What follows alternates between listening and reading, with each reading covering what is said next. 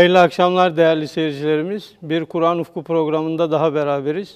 Bu akşamki programımızda tefsir usulü ve kaideleri üzerinde duracağız. Hocam hoş geldiniz. Hoş bulduk. İyisiniz. inşallah. Teşekkür ederim. Çok sağ olun. Hocam tefsir deyince benim aklıma ilk gelen şey bu tefsirler arasındaki farklılıklar. Ya bir tefsirde okuduğumuz şey başka bir tefsirde belki başka türlü anlatılıyor. Ya bu farklılıklar normal mi? Evet. Bu zaten e, farklılıklar bizzat Kur'an'ın kendisinden kaynaklanan farklılıklardır. Çünkü Kur'an-ı Kerim belki daha önce de arz etmiş olabiliriz. E, sadece bir zamana, bir şahsa, belli bir kavme, belli bir döneme, belli bir e, mekana ve belli şartlara hitap eden bir kitap değildir. O e, her döneme, her zamana, her şarta, her seviyeye, her mesleğe hitap eden ve her mizaca, her zevke hitap eden bir kitap olduğu için Ya hepsine ayrı ayrı bir hitap mı kastediyorsunuz? hepsi ondan nasibini alır. Yani evet herkes nasibini alır. Zaten bunun için hani Hazreti Üstad bir heyet diyor. Her ilimden bir heyet Kur'an tefsir etmeli. Hatta her meşrepten, her heyetten, her zevkten. Mesela bunun içinde bir edebiyatçı da olmalı, sosyolog da olmalı, psikolog da olmalı, bir tarihçi de olmalı ve diğer ilimlerden de olmalı. Çünkü ayetten herkes orada kendi zevkine göre, kendi meşrebine göre, e, kendi idrak ufkuna göre, kendi mesleğine göre çok farklı manalar çıkaracaktır. Bu çok tabidir. El verir ki burada Hazreti Üstad üç tane şart sayıyor. Yani önce şunu arz ediyor. Kur'an-ı Kerim'de diyor her bir e, kelimesinde, her bir ayette, Kur'an'ın her bir parçasında üç hüküm vardır. Yani tefsir adına önemli bir kaide. Birincisi bu Allah kelamıdır. Yani Kur'an-ı Kerim başından sonuna el, elham, Bismillahirrahmanirrahim Elhamdülillahi Rabbil Aleminden minel cinneti ve nas. Buraya kadar Kur'an, her Kur'an-ı Kerim bu kitap içinde bulunan iki Mustaf Mustaftaki iki kapak arasında bulunan her şey Kur'an'a dahildir. Tabii her şey derken şimdi Kur'anlarda mesela bu şeyler var çerçevenin dışında kalan işte 25. cüz filan suretül İsra bunun gibi bunlar hariç tabii. Yani bu çizgi içinde kalan bunların hepsi Kur'an'a dahildir. Allah kelamıdır. İkincisi bu sözden, bu ayetten, e, burada cümleden Cenab-ı Allah'ın murat ettiği mana haktır. Yani bu hak bir mana. Bunlara inanmak farzdır. Yani Kur'an'a inanma bu iki hükme inanmayı gerektirir. Yani Kur'an'a dahil ol- olan her harfin dahi Allah kelamı olduğunu ve Cenab-ı Allah'ın baştan sona yani Kur'an her ayetinden murat ettiği mananın hak ve doğru olduğuna inanmak farzdır. Yani biz ondan doğruyu anlayamayabiliriz ama Cenab-ı Hakk'ın muradıdır Evet, hak olan. evet, çok güzel evet. Cenab-ı Allah muradı neyse oradaki yani hangi manayı murat ediyorsa o ayetten o haktır. Üçüncüsü esas işte burada sizin buyurduğunuz tefsirler arasında, müfessirler arasındaki ayrılıklar çıkar. Bu sözden Cenab-ı Allah'ın muradı şudur. Birisi der ki mesela bu ayetten Allah'ın muradı budur. Bir müfessir der ki Allah'ın muradı budur. Bir müfessir der ki Allah'ın buradaki muradı budur. Ha işte bu neye göre e, bu farklılar ortaya çıkıyor? Arz ettiğim gibi Kur'an her seviyeye, her mesleğe, her mezaka, her meşrebe, her şarta, her döneme, her zamana hitap ettiği için herkes kendi bulunduğu, kendi kapasitesinden, kendi idrak seviyesinden, ufkundan, kendi zevkinden, kendi mesleği çerçevesinde Kur'an'a baktığı için oradan başka kendine göre bir mana alır. Bu Kur'an'ın zaten mucizevi yanıdır. Fakat bu manaların hepsine doğru olarak bakabilir miyiz? Önemli olan burasıdır. Doğru olarak bakabilir miyiz? Burada yine Hazreti Üstad bize çok önemli üç şart sö- söylüyor. Yani her müfessirin Kur'an'dan çıkardığı mana şu üç şart dahilinde doğrudur diyor. Bir, e, buradaki lafız, Kur'an'ın lafzı o manaya kaldırmalıdır. O manayı muhtemel bulmalıdır. Bu çok derece önemli. Ben bunu çok önemli görüyorum bunu. Çünkü İslam tarihinde de Kur'an üzerinde e, iki birbirine zıt bazen grup ortaya çıkmıştır. Zahirciler, zahiriler ve batıniler. Böyle bir farklılığın ortaya çıkması, iki ifrat ve tefritin Kur'an'ın anlaşılmadığını gösterir. Anlaşılmadığını gösterir. Kur'an'ın bütün manası lafzındadır bir defa. Lafız ana hakemdir. Yani Kur'an lafzı, Kur'an manasının kendisinde aktığı adeta bir e, vadidir. Asıl önemli olan tarafı o lafızdır. lafız. Çok önemlidir. Şimdi Hazreti Üstad yine burada çok önemli bir sözü var. Kur'an'ın manası diyor onun sadefinde durdur. Yani Kur'an'ın lafzını sedefe benzetiyor. Manasını içindeki inciye benzetiyor. İnci sedefte bulunur. O diyor senin cebindeki meder değildir. Yani senin cebinden çıkarıp koyacağın bir taş değildir. Senin kendin kafandan çıkaracağın mana adına bir taş olabilir ama onu diyor o bakımdan kendi zihninde değil, Kur'an'ın lafzında arayacaksın manayı. Ve oradaki inciyi keşfedeceksin. Ha işte dolayısıyla eğer hakikaten yani lafız bütün özellikleriyle çok iyi bilinirse bu defa bir zahir batın ayrımı ortaya çıkmaz. Bir de hocam burada lafzı bilmekten kastınız Arapça olarak tabii Onu da bilmesi. edeyim. Sadece Arapça değil işte lafzın üzerinde durmuş. Bütün mesela belagat, fesahat, ondan sonra selaset çok hus- fazla hususiyetleri vardır. Kim söylemiş, nerede söylemiş, niçin söylemiş, hangi maksatla söylemiş, kime söylemiş. Bunların hepsinin lafızla alakası vardır. Yani bütün hususiyetleri özellikle tabii bu apayrı bir konu. Dili ilgilendiren bir konu. Yani şey lafız çok iyi bilinmelidir. Onun dışında eğer ortaya çıkan mana, ileri sürülen mana lafız buna muhtemel değilse yani lafız bu manayı kaldırmıyorsa o rey tefsirine girer ki bu hadiste yasaklanmıştır. Yani burada önce manayı kafasında şekillendirip ayete o manayı vermeye çalışma mı? Ha, bu ayrı çok Evet. güzel yani bu tatbik yani kendi manamıza lafzı tatbik etmek bu Kur'an'ı tahrif manası çıkar buradan. Yani kendimize göre bunu yorumlama çıkar ki burayı tefsir olarak ayet hadis-i şeriflerde şiddetle yasaklanmıştır. Biz Kur'an lafzı buna muhtemel mi değil mi? Önce buna bakılır. İkinci olarak belagat kaideleri. Kur'an'ın belagat kaideleri bu manayı kaldırıyor mu? Bu manayı veriyor mu bize? Bu da son derece önemli. Burada Hoca Efendi'nin ben çok güzel bir tespiti vardı. Hani Kur'an'ın diyor lafzını ve belagatını tes- tespit adına ilk İmam Halil gibi yani belagat imamları bizzat Kur'an'a eğilmek yerine o dönemde Bedevilerin çadırlarını dolaştılar. Yani Arapçayı Bedevilerden alma yoluna gittiler. Oysa diyor hani doğrudan doğruya Kur'an'a eğilmeleri gerekirdi. İşte aslında Arapçayı ve belagatı bizzat tayin eden de Kur'an'ın lafzıdır. Dolayısıyla bugün de bazı akla evveller var. İlahiyatçılar içinde çıkan, yani bunlardan birisi de son zamanlarda sırf gündeme giren Ahmet Keleş, ondan arkadaşlar nakletmişlerdi. Haşa Kur'an'da gramer kaideleri var diyorlar. Yanlışları var diyorlar. Yani haşa ve kella Cenab-ı Allah'ın gönderdiği Arapça dili daha iyi biliyorlar da onlar bu defa haşa Allah Kur'an'ı gönderirken gramerde kaide hata yapmış. Bu nereden kaynaklanıyor? Ona öğretilen Arapça kaideleri ya Kur'an'ı tatbik ediyor ona. Oysa değil. O grameri, oradaki grameri Kur'an'a tatbik edeceksin. İşte bunu zannediyorum geçen hafta mı üzerinde durmuştuk. Hani bir gale galet. Mesela müennes yerinde Arapça kaideye göre müennes fiil kullanması gerekirken Kur'an-ı Kerim müzekker kullanıyor ama bizim önümüze Onun bir muazzam bir, hikmeti ufak yani, açıyor. mana- muazzam bir ufak, Evet. ufak açıyor.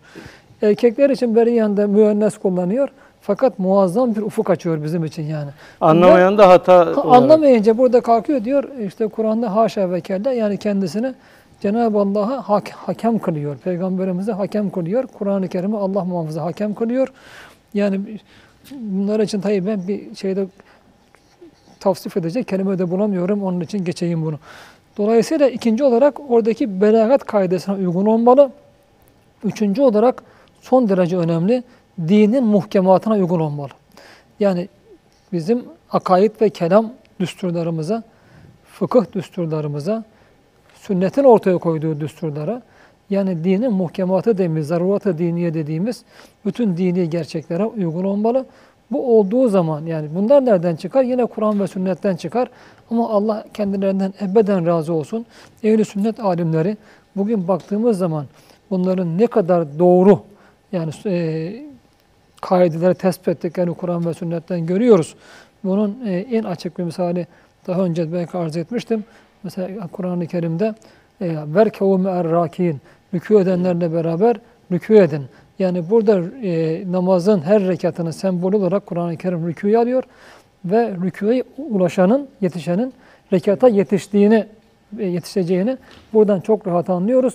Ve bu da mezheplerde böyledir biliyorsunuz. Demek ki çok güzel çıkarmışlar. Belki bunu hadislerden almışlardır ama Kur'an da bunu rahatlıkla destekliyor. Yani desteklediğini görüyoruz. O Dolayısıyla zaman bir müfessir bütün bu ilimleri de bilmesi, bilmesi lazım. lazım. elbette yani. Bir defa Arapçanın dil kaidelerine çok iyi vakıf olacak ve Kur'an lafzını çok iyi anlayacak. Lafzını çok iyi anlayacak, belagatı çok iyi bilecek, son derece iyi bilecek. Bu defa dinin muhkematını, asli prensiplerini, düsturlarını çok iyi bilecek ki bu defa Kur'an'dan anladığı o zaman mana ona doğru. Her mesele doğru olarak bakılabilir. Burada Hazreti Üstad'ın verdiği çok misaller var. Ben sadece iki misal arz etmek istiyorum. Çünkü misallendirilmeyince teorik gerçekler çok anlaşılmıyor. Mesela e, Nebe suresinde Estağfirullah ve cealnel cibale evtede. Mesela biz dağları direkler kıldık diyor Kur'an-ı Kerim. Dağları direkler kıldık.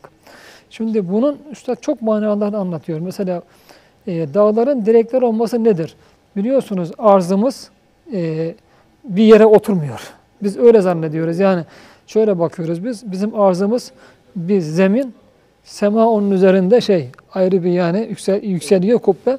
Yani öyle görünüyor ama öyle değil. Arzımız da bizim semada dönen, dönüp duran diyelim. Bir tane Üstad e, da onu seyahat eden bir vasıtaya benziyor. gezegenlerden birisi. Geze hatta şöyle burada mevzu mevzuyu açıyor maalesef Kur'an'la alakalı olduğu için ben arz etmeden geçemeyeceğim. Mesela o e, Cenab-ı Allah biz boşluk deriz ama bu feza dediğimiz sema boşluk değildir. Çünkü Kur'an-ı Kerim çok açık ve şemsu tecrili müstegarrin leha. Yani bugün dahi hala mesela 1995'e kadar astronominin kabul ettiği şuydu. Güneş sabittir. Güneş sabittir. Bütün diğer gezegenler etrafında döner. Halbuki Kur'an-ı Kerim ve şemsu tecri. Güneş akar diyor. Nerede akılır? Deniz, denizde, Neyin suyun içinde içinde. akılır? Evet. Suda, sıvı değil mi? Ha. Hazreti Üstad burada öyle mana çıkarıyor ki işte güneşin akması demek ki bu aktığı şu sema denilen şey bir boşluk değil, esir maddesiyle doludur diyor. Bu şeyden yani havadan daha da şeffaf. Daha da şeffaf. Her şey bunun diyor içinde akar gider. Hareketlidir. Allah güneşi de hareketli kılmıştır diyor. Onun mecazi ve hakiki iki hareketi vardır. Hareketi olmasaydı hareketten çıkan diyor o cazibe kanunu cazibeyle diyor. Çünkü her hareketli cisim bir çekim gücü oluşturur. Bununla diyor bütün gezegenleri etrafında döndürür. Ve bu 95 yılında fakir bunu zannediyorum e, American Scientist veya Discovery iki dergiden birinde okumuştum. M. Bartosiak isimli birisinin yazdığı 95'te 20. 20. asır biyolojisinin şey astronomisinin en önemli keşfi diyor. Biz şu ana kadar güneşi sabit görüyorduk. Fakat güneşin diyor e, et- son derece hareketli olduğu, hareket ederken de merkezinden periferisine, çevresine kadar gong şeklinde diyor büyük bir ses çıkardığı ve adeta güneşin bir orkestra şefi gibi diyor. Orkestra şefi gibi ses çıkardığı ortaya çıktı. Bu son derece önemli çünkü bu seslere bakarak yaratılış kainatın bir yaşını buradan çıkarabiliriz. E bunu Kur'an-ı Kerim 14 asır önce söylemiş. Biz hala diyoruz işte Kur'an bunu söylemişti diyoruz. Üstad bunu 1910'da muhakematta yazmış. Niye Üstadın ta- nur talebeleri, niye Müslümanlar Kur'an'a ve Üstadın yazdıklarına bakarak bunu diyelim 95'e kadar diğerleri keşfetmeden keşfetmiyor. Bu da Kur'an'a vefasızlığımızı gösteriyor. Kur'an-ı Kerim'deki bütün keşifler öyle değil mi? Evet. Hep batı bulduktan Maalesef- sonra maalesef biz Kur'an'da var böyle diyor. aşağılık yani şeyi bu. Bir manada hani Kur'an'ı anlama adına, onun mucizevi yanlarını keşfetme adına güzel ama madem Kur'an'da var bunlar, niye Kur'an'a giderek biz bunları yapmıyoruz? İslam'ın ilk beş asrında yapmışız. Hazreti Üstad hatta bir şey arz edeyim. Ben hiç mesela Hazreti Davud'un, Davud'la beraber dağların e, tesbih etmesini tefsirlerde tatmin olmuyordum. Yani çünkü e, bu her yansıma olarak onu veriyorlar genellikle. E, ya bu yansımanın mucize olmasına, Kur'an'da zikredilmesinin bir manası yok ki. Herkes bunu dağa gideriz söylediğimiz zaman dağ sesimizi yansıma olarak geri verir duyarız biz yani. Yankılan. Duyarız değil mi yani? Burada diyordu muhakkak bir şey olmalı. Hazreti Üstad işte 20. sözde çok enfes bir şekilde bunu izah ediyor. Yani dağlarda diyor gramofon şeyini kullanıyor orada. Yani dağlarda demek ki bizim sözlerimizi hatta bütün hareketlerimiz, hayatımızı kaydetmeye yarayacak maddeler var. Mahşerde Tabii. onları mı seyredeceğiz? Hayır, yoksa? bugün de işte keşfedildi yani bugün teyipler ne de teyip dediğimiz şeritler o maddelerden elde edilerek işte bugün bugün kayıt aletleri e, o dağdan dağlardan elde edilen o maddelerle yapıldı bunlar. Demek ki yani Hazreti Davut Aleyhisselam'la beraber dağlar onun sesini kaydedip, onun sesini yani kaydettikten sonra onu seslendiriyorlardı mucizesi olarak. O sesinin yani oradaki sesinin dağlar tarafından kaydedilip sonra yeniden adeta bizim bir konuşmamızı teybi kaydedip dinlediğimiz gibi o sesleri dağlardan alabiliyordu o. Kayıt aynen alabiliyordu ve dağlar da o sesi ona geri veriyordu onunla beraber. Yani şey yapın, tesbih ediyorlardı. Üstad buna 20. sözde te- işaret ediyor. Niye biz o teybi dağlardaki o maddeyi keşfedip de ilk, ilk fotoğraf makinesine, ilk kameraları, ilk teypleri Müslümanlar olarak yapmıyoruz? Bu tamamıyla Kur'an'ın vefasızlığımızı Bir gösteriyor. de Başka bir kainat şey değil. kitabı da aslında Kur'an-ı Kerim'in bir tercümesi. Biz onu ihmal ettiğimizden. Aynısı Kur'an'ın fiziki varlığıdır inşallah ona ayrıca yani geliriz. Şimdi burada demek ki yani işte bu şartlar varsa Kur'an-ı Kerim'de o zaman ortaya bir şey çıkmaz, ihtilaflar çıkmaz. Kur'an-ı Kerim'den her müfessirin anladığı mana tabakaları çıkar. Aslında Mana tabakaları bir Aslında ihtilaf onlar değildir. birbirini tamamlayan, Tamamlayan parça var. adları olsun. Onlar birbirini tamamlayan manalardır. Her birine bu çerçevede doğru nazarıyla bakabilir. İşte burada vel cibale vel cibale evter de onu arz ediyordum. Mesela Hazreti Üstad burada diyor ki mesela bu diyor bir e, çöl, çö- çölde oturan insana şu manayı verir. Yani çölde oturan insan şu manayı verir. İşte sanki böyle dağlar e, çünkü çölde oturan insan neydi? O Çadır diyor? Çadır. içinde, evet. Çadırın direkleri. Dünya bir çadır ve dağlar onun direkleri. E, Bütün diğer şeyler de toprak tabakası da onun üzerine atılmış birer tabaka. Ve burada diyor Kur'an'ın diyor buradaki belagatına secde eder diyor. E, burada e, bunun yanı sıra bir astronomi bunda, astronom bundan neyi görür? İşte demek ki yani dünyamız böyle bir esir içinde yüzü yüzen, hareket eden bir gezegen. E, bu Cenab-ı Allah öyle bir kudret sahibi ki trilyonlarca cisimleri, bunlar son derece büyük cisimler ve muazzam hı- hızları var. Bu kadar hızlı hareket eden trilyonlar cisimleri esir maddesi içinde öyle döndürüyor ki ve bunların dön kudretiyle bunları hareket ettiriyor ki bu muazzam hareketten tek bir kaza olmuyor. Trafik kazası olmuyor. Yani Yeryüzünde o kadar kaza. muazzam trafik Halbuki kazası gökyüzünde olmuyor. bile uçak Ha, kazaları çok olabiliyor yaşanıyor. yani. Evet. Ha şimdi işte burada diyor İslam bakar ki demek Cenab-ı Allah bu yerin dengesini e, korumada nasıl denizde yüzen gemiler bir manada dengesini direklerle bulursa işte yerin dağları da gemilerin direkleri gibi o yerin dengesini sağlayan diyor birer direklerdir. Bakar diyor buradaki Kur'an'ın diyor işte bu verdiği fevkalade manaya diyor bu defa secde eder yine Allah'a. Kur'an'a sen Allah kelamısın der. Sonra bundan diyor mesela bir şey sosyolog diyelim veya Coğrafyacı tarihçi diyelim. diyelim veya ekonomist diyelim. Bundan şunu anlar. Cenab-ı Allah'ın aslında direkt mesela diyelim ki bir hadis-i şerifte hani veya hadis-i şerif nedir bilemiyorum tam. E, Bir devlet kalem ve kılıç üzerine oturur. Ha, yani devletin direği nedir? Kalem ve kılıçtır. Dinin direği nedir? Namaz. Namazdır bunun gibi. Ha demek ki yeryüzünde hayatın, yeryüzünde hayatın direği dağlardır. Bunu da başka ayette Kur'an'ın birbirini tefsir etmesi manasında Tebareke yani Mülk suresinde şöyle bir ayette görüyoruz. Huvellezî câle lekumul arza zelûlen. Bu da fevkalade bir istare vardır burada. Muazzam bir istare vardır. Allah diyor yeryüzünü sizin için boyun eğdirdi size zelûlen. Yani sonra femşû fî menâkibiha. Onun omuzları arasında gezin. Neyin omuzları arası- arasında dolaşılır? Neyin omuzlarında dolaşırız biz? Neyin omuzları bize böyle tesir edilmiş? Hayvanlar. Hayvanların değil mi? Hayvanların. Ha demek ki Cenab-ı Allah burada yeryüzünü uysal bir hayvana benzetiyor. O hayvanın üzerinde diyor siz seyahat edin. Zaten seyahat ediyoruz değil mi? Size musahhar Ha, kılınmış. Musahhar kılınmış. Evet. Evcil hayvan gibi. Demek Hazreti Üstad burada çok zaten hani yeryüzü diyor küçültülse ortaya bir diyor şey çıkar. Canlı hayvan çıkar.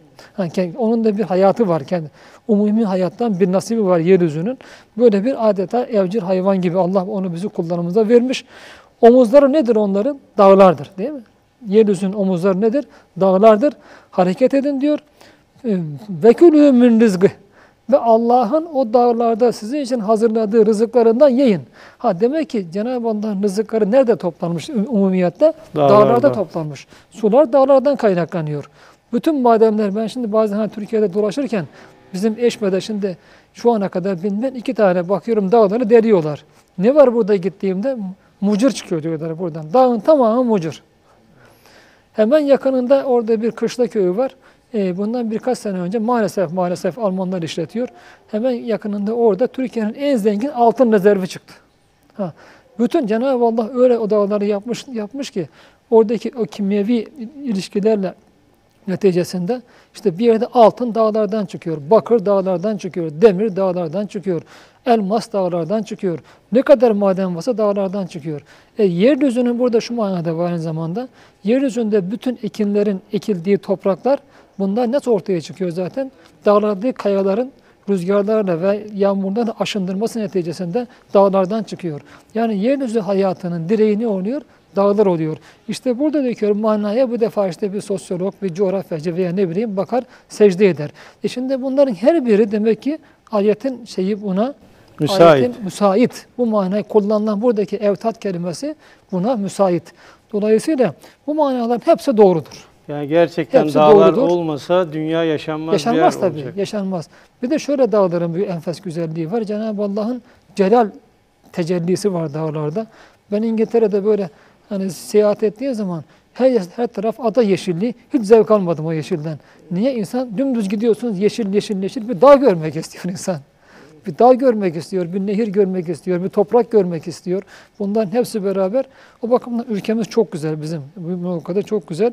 Dağların bir de böyle insana verdiği fevkalade bir heybet, fevkalade bir celal şeyi var. Özellikle o Dikkat kar yağdığı zaman celal tecellisi Ayrıca yani. ayrı bir Mesela şey.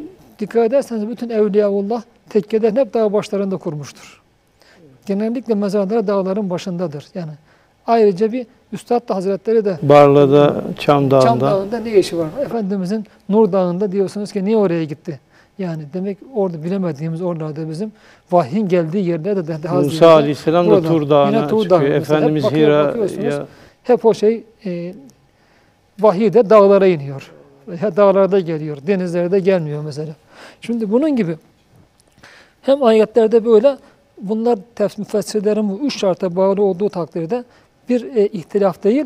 Herkes işte kendi mesleğine, kendi meşrebine, kendi idrak seviyesine göre zamanın da ilerlemesine paralel, ilim- ilimlerin ilerle- ilerlemesine paralel, Hz. Adem'e öğretilen isimlerin diyelim tafsirine paralel insanlar Kur'an'daki mana tabakalarını keşfediyor. Burada şeyin benim çok enfes bir benzetmesi vardı. Merhum e, Nurbaki. O çok güzel Kur'an diyor. Her zaman, her an yeni yeni yapraklar açan bir gül gibidir diyor. Daima bir tomurcuk. Hiç onun tazeliği gitmiyor yani. Her zaman daima her şeyi üzerinde, şebnemi üzerinde Kur'an-ı Kerim sürekli böyle her dönemde ayrı ayrı böyle devamlı bizim ondaki idrak seviyemize göre tabii yani ve bizim dünyamızda daima birer diyor şey sürekli e, yaprak açan diyor bir gül gibidir Kur'an diyor. Efendimizin de sembolü güldür ya ne kadar yakışıyor değil mi birbirine yani. Çok hoşuma gitmişti evet. Hocam burada şu aklıma geldi.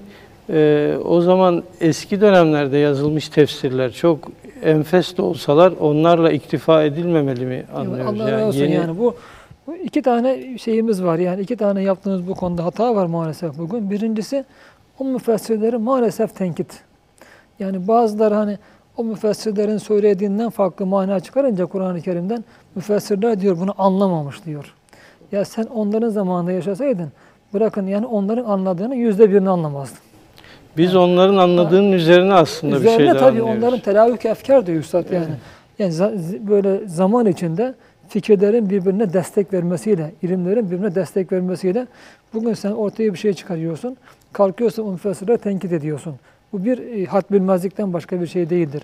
Biz onlara çok şey medyanız ebeden. Ben okuduğum zaman mesela biraz da bazılarını okuduğum tefsirlerde insan hani e, bir de insan insanın secdesi e, doğru değildir ama fakat meleklerin Hazreti Adem'e secdesi gibi hani öyle caiz bir şey olsa İslam diyor ki üstad diyor senin önünde ben secdeye kapanayım, ayağını öpeyim, ayağının tozu olayım diyor.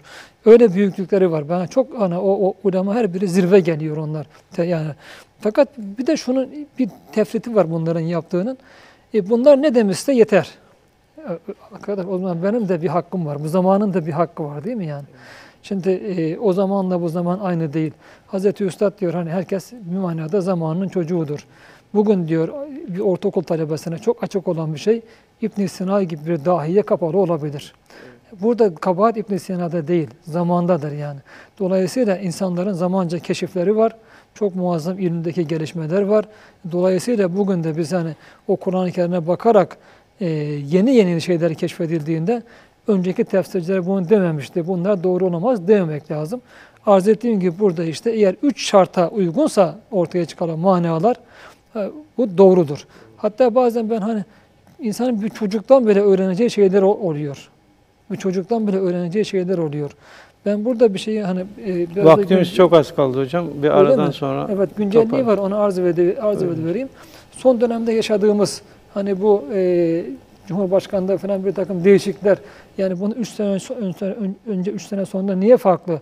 Bunu bir köyümüzdeki bir halktan ama Salih Okurucu Efendi'yi dinler mübarek birisi dedi ki ben bunu dedi iblisin e, tutulduğu imtihana benzetiyorum. Çünkü hani rivayetlerde geçer iblis yani şey iblis olmadan önce Azazil adıyla bilinen melekler arasında dolaşan hatta onlara hocalık yapan biriydi diye şeyde vardır menkıbelerde.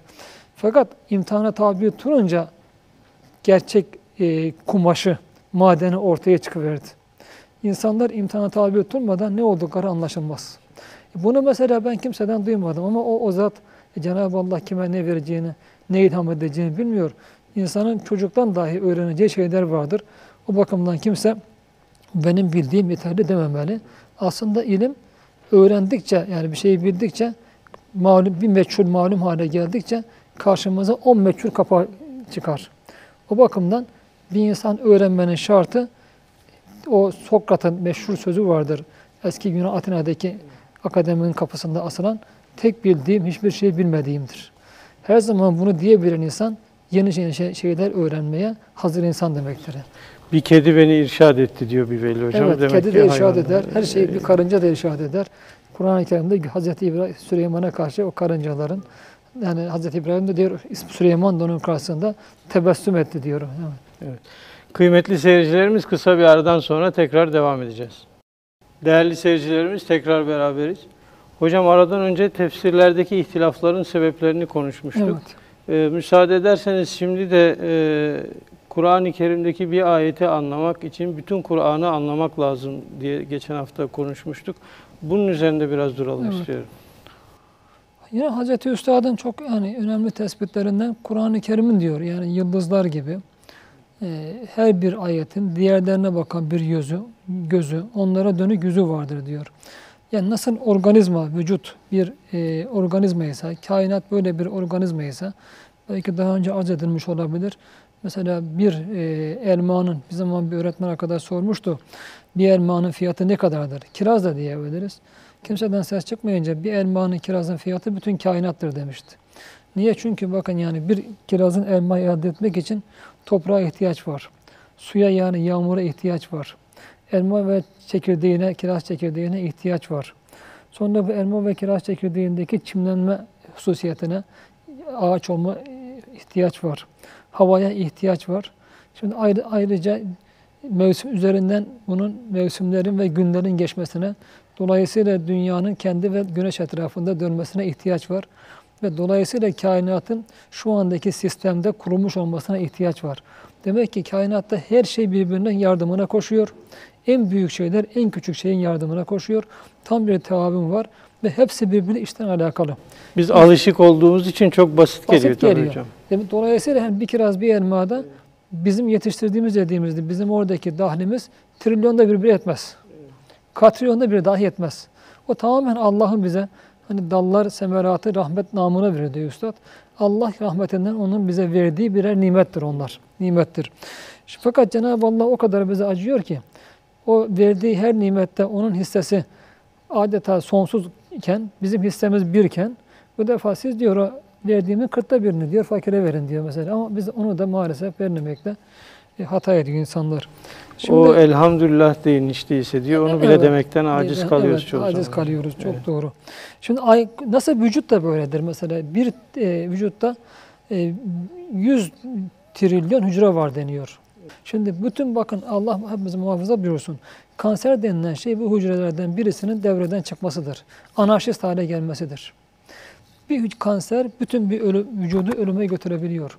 Ha, ne anlıyoruz bundan? Demek ki yani bütün vücudun hücre, o kadar hücre birbiriyle münasebet halinde. Her organ birbiriyle münasebet halinde. Aynen bunun gibi Kur'an-ı Kerim'deki ayetler de birbiriyle tam münasebet halindedir. Öyle ki özellikle bazı yani çok belki çoğu ayetleri anlamak Kur'an'ın tamamını anlamaya vabestedir. Bir de burada şu hususiyet var. Misal iki tane misal arz edeceğim. İnşallah vaktimiz de müsaade eder, yeter. Şimdi önemli iki misal. Bir de her ayette hani Üstad dört tane maksat diyor. Yani Kur'an'dan dört maksat her ayette vardır. Cenab-ı Allah'ın varlığını bildiğini tespit ve ispat bize anlatma. Nübüvvet, ahiret, adalet, ibadet. Bunun gibi her ayetlerde adeta bütün kelamın, bütün fıkhın, bütün İslami diğer ilimlerin de kaidelerini bulabiliyoruz. Sadece önce misal arz edeyim burada. Ve meallerde de maalesef çok yanlış verilen bir meal olduğu için ben biraz da fakirde ben ilk mealde yanlış vermişim onu. Sonra düzelttim. Allah düzelttim. Onu da arz edeceğim. Şimdi İsra suresinin 44. ayeti Cenab-ı Allah buyuruyor ki Estağfirullah. Tüsebbihu lehu semavati seb'u vel arzu ve men fihin. Çok nükteler var ayette oralara girmeyeceğim. Yani yedi gök, yedi sema ve arz, yeryüzü ve bunların içinde bulunan her men diyor, her şuurlu. Yani bunda Cenab-ı Allah enteresan adeta yani çünkü manayı anlamında çok önemli bu. Taşları, toprakları, güneşi, ayı, yıldızları, hayvan, insan, ağaç hepsini şuurlu varlık olarak burada gösteriyor bize. Ve men. Çünkü men Arapçada Kur'an'da Yani cansız da olsalar canlı ve şuur- şuurlu varlıklar için şuurlu ve kullanılır men. Hem onları canlı hem de şuurlu varlıklar için bize burada bakın gibi gösteriyor Allah. Neyde? Cenab-ı Allah'ı tesbih etmede. Demek Cenab-ı Allah tesbih etmede insanla taşın toprağın farkı yok. Farkı yok. Hepsi şuur, onun şuurunda yani. Ve in min şeyin illa yusebbihu. Hiçbir şey yoktur ki tesbih ediyor olmasın ve bihamdi bihamdihi Allah'ı sadece tesbih değil hamd ile beraber tesbih ediyor olmasın. Sadece ham tesbih etmiyor, hamd ediyor bunlar Allah'ı. Velakin la tefkahuna tesbihum. Fakat siz onların tesbihini fıkh etmez, anlamazsınız. Şimdi innehu kâne halimen gafura. Fakat Allah diyor halimdir, sizi cezalandırmaz, hemen mühlet verir. Gafur bir de çok bağışlayandır diyor, günahlarınızı affeder, mağfiret buyurur. Şimdi buna maalesef verilen mana tesbih ve hamdin manası bilinemediği için bir, buradaki men bir şuurlu olarak kullanılmasının farkına varılmadığı için çoğu mahallelerde bir mahallede diğerinden aynı yanlış manayı alarak maalesef tekrar Kopyala ediyor, yapıştır, tekrar ediyor, yap- yapıyor. Ve buradaki onların tesbihini anlayama, anlamazsınız, anlayamazsınız diye verilmiş. Anlayamazsınız. E ben onların tesbihini anlayamıyorsam, hamdini anlayamıyorsam Cenab-ı Allah bunu niye zikrediyor? Onun dışında bakın çünkü buradaki ayet yukarıdan beri siyak ve sibakında yine bakın çok hemen üzerinde bunu der ki yine Cenab-ı Allah hemen ayette قُلْ لَوْ كَانَ مَاهُ الْآلِهَةٌ كَمَا يَقُولُونَ اِذَنْ لَبْتَغَوْ اِلَى ذِرْ عَرْشِ سَب۪يلًا Eğer al, kainatın her ta- yani bütün kainatta hakim birden fazla ilah olmuş olsaydı bu müşriklerin iddia ettiği gibi, bazı iddia ettiği gibi o zaman bütün bu ilahlar hepsi diyor kainattaki otoriteyi, idareyi ele geçirmek çalışırdı. Fesat çıkardı. Ha, demek ki kainatın tamamına baktığımızda buradaki taşa, toprağa, zerrelere, güneşe, aya, yıldızlara, ağaca, çiçeğe, böceğe, çekirdeğe, tohuma, insana, hayvana her türlü baktığımızda bunların hepsinin Cenab-ı Allah'ın var ve bir, şeriksiz olduğunu bize Allah delildir diyor. E bunları Allah bu şekilde zikrediyor. Yani e, Kur'an-ı Kerim'in belki dörtte biri bu kainattaki delilleri serdediyor. E bunu anlayamazsınız manası veremez. Verirsek biz o zaman e, çünkü Allah bunları boşuna serdediyor demek. Kainat kitabı bize Allah'ın bildiği adına hiçbir şey vermiyor demek yani. Boşa ver, vermiyor demek. Ne kadar yanlış mana. Neden kaynaklanıyor bu? Tesbih deyince insanlar şöyle anlıyor. Tesbih Subhanallah, Subhanallah, Subhanallah manasını bilmeden. Oysa tesbih şu demektir. Yani Cenab-ı Allah ona yakıştırılan her türlü şirkten veya ona yakışmayan her türlü sıfattan beridir, uzaktır. Öyleyse kainattaki çiçekten, böcekten, arıdan, gülden, neyse, de- denizlere, sulara, toprağa, taşa neye bakarsak bakalım bunların hepsi Cenab-ı Allah'ın şerikinin olamayacağını bize ispatlar. Yani Bakmasına varlığıyla. Varlığını ve birliğini ispatlar. Yani ispatlar Allah'ın. İspatlamakla kalmaz. Bir de hamd eder. Hamdin bir önemli manası şudur. Nasıl tesbih Cenab-ı Allah'a selbi sıfatlarıyla yani ona yakışmayan fakat maalesef ona yakıştırılan bir takım sıfatlardan Allah'ı tenzih etmek manasıdır tesbih. Tesbih Hamd ise Cenab-ı Allah'ı zati ve sübuti sıfatlarıyla tanımak demektir. Onlarla anmak demektir. Allah vardır, Allah birdir, Allah yaratıklara benzemez, Allah zaman ve mekandır öte ötesidir. Allah aynı zamanda sonsuz ilim, kudret, irade sahibidir. Allah her şeyi görür, Allah her şeyi bilir, Allah her şeyi duyar. Şimdi bunlarla işte kainata diyor Cenab-ı Allah ondaki her bir şeye şey dahil neye bakarsanız bakın hem diyor Allah'ın şeriki olamayacağını, sizin ona yakıştırdığınız sıfatların Cenab-ı Allah söz konusu olamayacağını ve anladığınız gibi Cenab-ı Allah'ı diyor nasıl bir Allah olduğunu da diyor keşfedebilirsiniz. Ha, fakat diyor siz bunu anlamıyorsunuz diyor Allah. Anlamıyorsunuz. Niye ne yapıyoruz anlamıyoruz da? Bakın bunu destekleyen bir başka ayette ancak şöyle buyuruyor Cenab-ı Allah. Ve ke eyyin min ayetin fis semavati vel arz.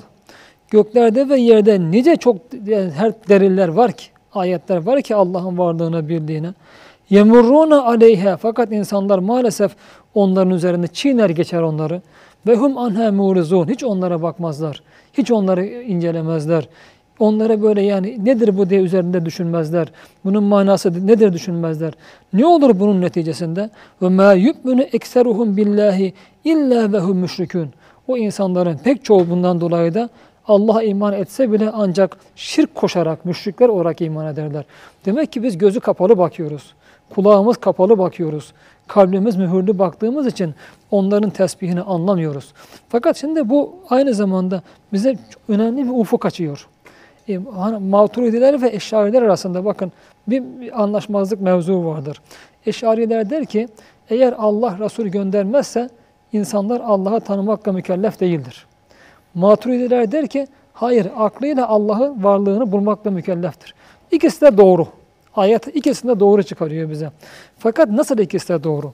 Şimdi ben ilk manalarda maalesef bu mana verildiği için maat teessüf anlayamazsınız. Sonra kafamda birden bir gün böyle dank etti birden. Dedim ki innehu kâne halimen gafura. Bu da üstadın bize öğrettiği ayetleri anlamada fezleke denilen bu sonuçlar, son cümleler evet. çok önemlidir. Böyle bir ayette dedim yani böyle bir ayette. Çünkü yukarıdan beri yine şirk reddediliyor, tevhid ispat ediliyor. Ayet aynı şekilde böyle bir ayet dedim. Niye halimen gafurla bitiyor? Bunun mesela azim, mecid gibi Cenab-ı Yani bir suç işlemişsiniz gibi bir hitabı Tabii, var suç Cenab-ı Allah razı olsun. Suç var ki ortada işlenen bir suç var ki Allah diyor hemen cezalandırmıyor. İşlenen bir suç var ki gafur Allah size mağfiret buyuruyor. Nedir bu suç?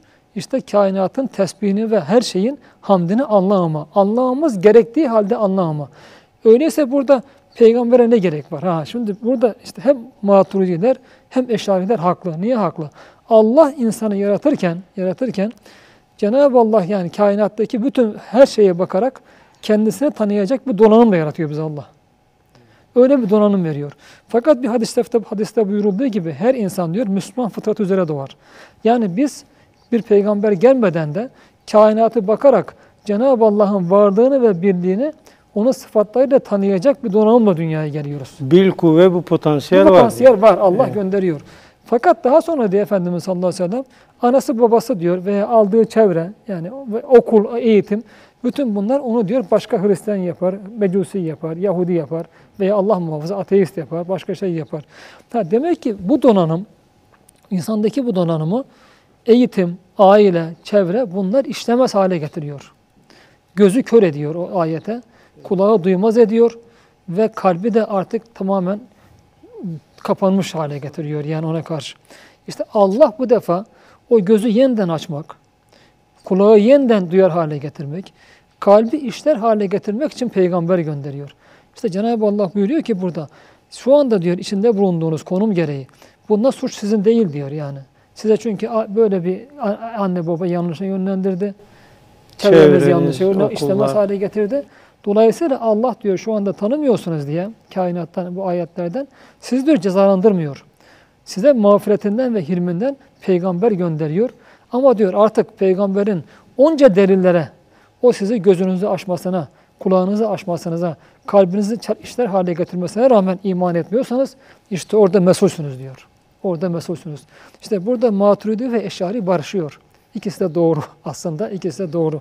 Kelamın en önemli bir meselesini bize burada ayet-i kerime zahiren baktığınızda bununla alakalı gibi değil ama fakat tefsir kaideleri Kur'an üslubuna noktasında baktığımızda ki Allah razı olsun Hazreti Üstad'ın bu şeyle e, fezlekiyle Fezleke bize şey. bunu ortaya koyuyor. Ama bakın bir ayette fevkalade kaideler koyduğu gibi biz bunu diğer ayetlerle bir araya ele aldığımızda da o ayetin asıl oradaki manaya ulaşabiliyoruz. Yani o bakımdan hani ayetleri anlama hem bütün Kur'an'ı anlamaya bağlı oluyor. Aynı zamanda her bir ayet Kur'an'ın tamamı anlamaya da bir katkıda bulunuyor. Yani yine bunu Hazreti Üstad'ın değerlendirmesiyle her bir ayetin Kur'an içinde bir ferdi varlığı var. Yani Ferdi kendi varlığı var. başına da bir mana ifade Evet, ediyor elbette. sadece. Yani bu ayeti alsanız çok ayetler böyledir. Kur'an-ı Kerim'in başka bir yerine göt- götürün, yerleştirin, yadırgamaz.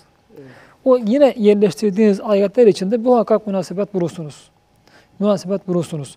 Bunun yanı sıra fakat bir de her bir ayetin yani Kur'an-ı Kerim'de bir e, e, kül fert yani kü- kül cüz Evet. bütün parça münasebeti var bir fert. De- Gökyüzündeki yıldızlar gibi, gibi. hocam. Tek Evet, başına da bir onun gibi. yıldız. Evet bir de külli cüz'i münasebeti var. Her bir ayet adeta anlaşılmak adına Kur'an'ın tamamına muhtaç. Fakat her bir ayet Kur'an'ın tamamını anlamada fevkalade bir katkıda bulunuyor. Bu Allah kelamı. Ne yandan baksanız Salih şekilde daire Allah- var. Biri birine, diğeri Allah birine. kelamı yani. Evet. Allah kelamı. Şimdi ben misalde arz etmek istiyordum ama belki ona girmeyelim. Çünkü çok uzuyor. Yeri gelince arz edebilirim yani zamanı gelince. Şimdi buradan yalnız şunu arz edeceğim tefsirle alakalı olarak. Önceki sorunuza e, hani müfessirlerin farklı farklı. Evet. Şimdi burada bize çok önemlidir. Kur'an'ı anlamada e, tefsir adına alimlerimizin çıkardığı çok önemli kaideler var. Mesela Kur'an'daki ayetler bazen mutlak gelir. Genel hüküm yani. Yani Cenab-ı. Allah evet genel olarak belirtir. Evet. Fakat bu genel olan belirt ortaya konan hüküm zamana, şarta, kişiye göre değişiklikler arz eder. Yani mutlak bir hakikat o. Fakat bütün mutlak hakikatlerin izafe yansımaları vardır bizim hayatımızda. Yani bu hayatımızdaki çok çeşitlilik, fevkalade çeşit, sonsuz adeta çeşitlilik her bir ayetinde o çeşitliliğe bakan bir yansıması olur. Bunu Suat Hocam'ın çok güzel izahı var halinde. Çok hoşuma gitmişti. Müteşabih kelimesini anlatırken bunu da tarif ediyor. Bir avize düşünün yani. Bir avizede yüz binlerce ışık var, şey var, e, ampul var. Her ampul farklı renkte ve farklı çeşitte, farklı şekilde. İşte oradaki güneşin diyelim tek rengi, güneşin tek rengi orada e, veya ışığın tek rengi, beyaz o renk. O ampullerin her birinde ampulün şekline göre ve rengine göre yansıyor. Dolayısıyla hepsi doğru onların. Veya güneşin yedi renkli renginin her şeye ayrı renk vermesi. Hepsi doğru. Fakat o doğruyu alan, o alan her bir cisim kendi kapasitesine göre ona bir şekil veriyor. Veya suyun girdiği Sizin şekil ne alması gibi. yansıyorsa o. Alması gibi. Evet. İşte bu çok önemli. Kur'an'ı anlamada bir de bu çok önemlidir. Burada Hazreti Üstad'ın verdiği çok önemli misal var. Mesela Kur'an-ı Kerim Ey ellezine amenu amru salihat der. İman edenler, ettiler ve salih amel işler der bunlar. Ne de salih amel açıklamaz bunları Kur'an-ı Kerim. Ha, bunu niye bırakır? Çünkü Üstad diyor ki bazen, bazı şartta, bazı durumda salih olan bir amel bazen olmaz. Misaller vereyim. Mesela diyorum bir kuvvetlenin zayıfa karşı bir izzete nefis gösterisi göstermesi aslında bir kibir olur. Gerek yok ki zaten zayıf yani vursa düşürecek. Fakat zayıfın diyor ona karşı o izzet-i nefis değil. Tevazu mütevazi davranmalı. Kuvvetli zayıfa karşı. Zayıfın kuvvetliye karşı diyor izzet-i nefis göstermesi diyor aslında bir şeydir. Tevazu göstermesi diyor salih bir ameldir. E zaten sen kuvvetliye karşı burada ezilirsin. Ezik durmanın manası yok. Kuvvetlinin zayıfa karşı izzeti nefsi bir talih kötü amelken zayıfın kuvvetliye karşı izzeti nefiste bulunması salih bir ameldir. Çünkü orada zelil olunmaz. Orada tevazu zaten yapabileceğim bir şey yok ki tevazu gösteriyorsun. Aynı şekilde mesela bir idarecinin diyor kendi makamındaki vakarı salih bir ameldir.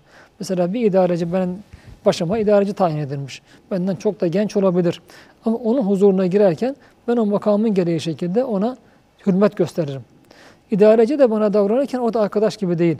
Makamın gereği gibi davranmalı. Makamının gerektiği şekilde davranmalı. Oradaki onun o makamının gerektiği şekildeki davranması salih bir ameldir. Oradaki makam neyi gerektiriyor ona göre. Fakat aynı kişi ben komşulara gitmişim kendisine, akşam bir arkadaşlara gitmişim. Orada da idareci olarak gibi davranırsa işte bu diyor salih bir amel olmaz. O orada kibir olur. Dolayısıyla ben de orada ona idareci gibi değil, ev sahibi bir misafirim. Orada artık bir idareci idare edilen münasebeti değil, ev sahibi misafir, arkadaş münasebeti devreye girer. Dolayısıyla işte burada oradaki davranış şekli değişir. Bundan dolayı Kur'an-ı Kerim amelü salihatı şey bırakır diyor. Ee, mutlak, Mutlak. bırakır. İşte bunlar bu Kur'an-ı Kerim'deki bu ifadeler zamana şarta göre e, takkit edilir, sınırlandırılır, ayrı şekil alır. Mesela salih amel bir dönemde e, çok nafile namaz kılmak salih amelken başka bir dönemde cihat ön plana çıkabilir mi ya? O da Bu şu, bu, anlaşılabilir bu mi? biraz tabii farklı bir şey. Yani burada çok, bunlarda farklı şeyler ortaya çıkıyor. Mesela e, şöyle bir misal verelim. E, savaş, savaşmak İslam'ın şartlarından değildir. Cihat, e, beş şartından değildir İslam'ın. Bunlara İslam'da müeyyidat denir. Yani dini koruma adına bunlar adeta dinin etrafına birer e, duvardır, örülmüş duvarlar veya onu koruma adına e, bir takım kareler, karelere yerleştirilmiş birer diyelim silahlar gibidir bunlar. Geri gelince bunlar kullanılır. Fakat öyle olur ki Ramazan ayında e, savaşa çıkmak mecburiyetinde kalırsınız. Ha, o zaman Efendimiz sallallahu aleyhi ve sellem böyle bir Ramazan'da e, savaşa çıktığında buyuruyor ki oruçlarınızı açın diyor. Bazı sahabeden bazıları bunu yorumluyorlar. Efendimiz hani açın bunu emretmedi. İstihbabi "Ya açarsanız iyi olur dedi. Denir yani bu. iyi olur dedi. bıraktı. Ha, biz akşama kadar dayanabiliriz.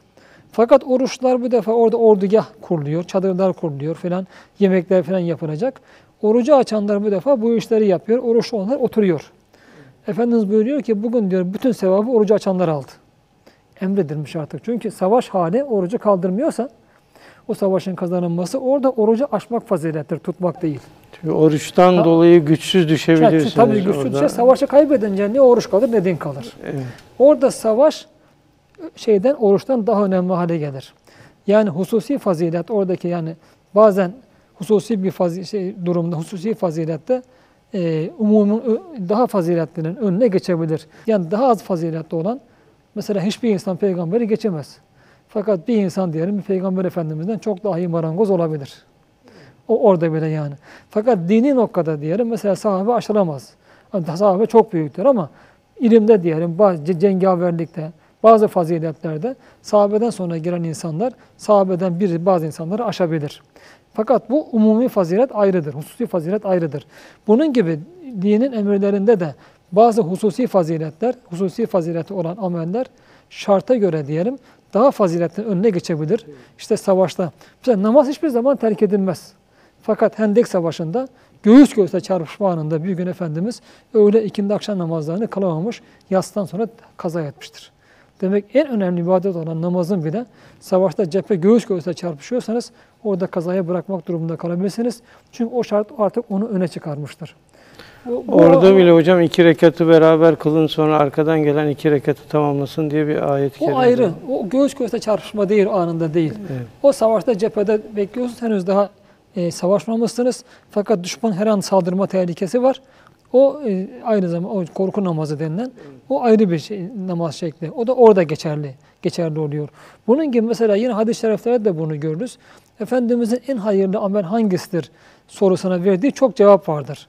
Mesela bir cevabında namaz buyurur, bir cevabında iman buyurur, bir cevabı, cevabında anne babaya hizmet buyurur, bir cevabında e, cihat buyurur. E, Efendimiz haşa ne söylediğinden habersi yok mu yani? Veya bilmiyor mu? Demek ki neye göre mesela bazen cihat diyor, bazen anne babaya hizmet diyor, bazen iman diyor, bazen namaz diyor. Bu kişiye göre değişir. Soru soranın durumuna Soru göre. soruna göre, soruna göre değişir. Şarta göre değişir. Zamana göre değişir. Zemine göre öne çıkabilir bunlar. İşte bunlar da anlaşılmazsa Kur'an'ı anlamadığı tefsirlerde bu defa büyük hatalar yapılabilir. Bunları doğru anlayanların yaptığı tefsirlere bu defa anlamayanlar diyelim bu defa tenkit edebilir. Bu da tefsir ilminde yani Kur'an'ı anlama adına son derece bunlar önemlidir. Yani bunlar da yine dini fıkıh anlamada son derece önemli. Hocam vaktimiz yine azaldı. Bir Bediüzzaman'ın gaybi haberlerle ilgili misallerine geçmek istiyorum ama Şimdi Kur'an'ı evet kayda anlam, yani Kur'an'ın hususiyetlerinden birisi de gaybi haberler. iki veya üç türlü gayb vardır. Bunlardan birisi mutlak gayb. Yani mesela Cenab-ı Allah'ın zatı mutlak gayiptir. O bakımdan Cenab-ı Allah'ın hani zatı bilinmez. Üzerinde düşünülmez. Düşünmeyi düşünülmez. Bu mutlak gayiptir. Fakat Kur'an Cenab-ı Allah'ı tanıma adına onun sıfatları ve isimleri de bizim için birer gayb. Ama Allah bu gayb bilmek adına bize bazı işaretler verir. İşte arz ettiğim gibi kainattaki her bir şey Cenab-ı Allah'ın sıfatlarını ve isimlerini tanıma adına bir bizim için derin emaredir yani. Aynı şekilde Kur'an-ı Kerim'de Allah bir şekilde tanıtır bize. Ahiret yine gaybe girer. Gaybi haberlerdir. Kur'an-ı Kerim'in belki dörtte biri ahiret tabloları sunar. Oradaki fakat biz onların gerçek manasını, gerçek hakikatini ancak ahirete gidince tam olarak bilebiliriz. Yeryüzünde ise o hakikatler, o gaybi hakikatlerin bizim alemimize yansıması kadar zaten Kur'an-ı Kerim'de bizim alemimizde yansıması noktasında onları tasvir eder. Evet. O kadar bir- o, o gayb o kadar bizim şeyimize girer. Sahamızda, bilgi sahamıza girer. Bir de tarih gayb var. Mesela Kur'an-ı Kerim tarihle ilgili hep gayb haberleri der. Çünkü biz tarih hiç kimse tarihi tam olarak bilemeyiz biz hadiseleri. Çünkü hadiselerin faili insanları, niyetleriyle her şeyleri bilmemiz lazım. Dolayısıyla hadiseler hakkında hüküm vermede çok şey peşin hükümler verilmemeli veya çok cesur olmamalı. Çünkü insanları tanımıyoruz. Hadiselerin failleri, niyetleriyle de tanımıyoruz. Tarih konusunda Kur'an-ı Kerim burada. Ona, onun için de gayiptir. Kur'an-ı Kerim ne kadar o konuda bilgi verirse getirmek lazım. İnşallah Kehf suresinde bunun üzerinde durulacak. Kur'an-ı Kerim orada Efendimiz'e dahi bu konuda ben diyor ne anlatılmışsa Kur'an'da onunla yetin, başkalarına soru sorma diyor. Bu da bir gayiptir. Bir de Kur'an'ın gelecekteki hadiselerle, İslam'ın gelecekte hadiselerle verdiği gayipler vardır ki bunların bazısı üstü kapalı olarak verilir. Bazısını harflerinden anlayabilirsiniz. Bazısını hususi hani bunlar ilimlere girer bunlar. Anlayan insanlar da vardır. Fakat bazısında Kur'an-ı Kerim mesela zikreder. Hemen şey suresinde e, Rum suresinin başında o Bizanslarla İranların savaştığı anda bir 9 yıl içinde Bizansların İranları aynı şekilde yeneceğini Kur'an-ı Kerim beyan buyurur ki aynen çıkmıştır. Fetih suresinde 9-10 tane Cenab-ı Allah'ın böyle verdiği bir gaybi haber vardır. En, en belirgini bunun hemen son ayetten bir önce ayetinde buyurduğu sen Cenab-ı Allah senin gördüğün rüya Allah diyor gerçekleştirecek muhakkak. O Allah onu ve gireceksiniz diyor. Şu anda o umreyi yerine getirememiş de olsanız, Hudeybiye müsalahasıyla, müsalahasıyla geri dönmüş de olsanız fakat diyor muhakkak şekilde yapacaksınız. Saçlarını tıraş edeceksiniz. Çok önemli bakın. Yani hiçbir engel çıkmayacak diyor. Saç tıraş edildiği zaman şey bitmiş olur malum yani. Umre Evet. ve haccın esas şeyi bitmiş olur. Ve burada dolayısıyla onu zikrederken yani hiçbir engele takılmadan aynen ya ey Resulüm rüyanda gördüğün gibi veya burada Efendimizin müşahede de olabilir. Orada gördüğün gibi diyor Cenab-ı Allah sana gösterdiği gibi Allah. Bu diyor şeyi yerine getireceksiniz diyor. E, umreyi bu da Çok Cenab-ı Allah kesin bir aynen ifade Çok tabii. kesin bir ifade. Bunun gibi Fe- Fetih suresinde çok daha böyle 8-9 tane fakir mahalle bazılarını arz etmeye çalışmıştım. Yani bunlar verilir bize gayb haberde olarak. Kur'an'ın bir manada tamamı gaybi haberlerdir. Tamam. Tamamı bakabilene, görebilene. Hatta herhalde her birimiz bakmasını bilsek hayatımızın tamamını hatta ahirette nereye gideceğimizi Kur'an-ı Kerim'de görebiliriz. Tabi bu da ona göre bir ilim istiyor. İlim Ayrıca istiyor. bir ilim bir istiyor. yaşantı evet. istiyor. Hocam vaktimiz doldu. Ee, Allah razı olsun verdiğiniz bilgiler için. Kıymetli seyircilerimiz bugün bize ayrılan sürenin sonuna geldik. Önümüzdeki hafta tekrar görüşmek üzere. Hoşçakalın.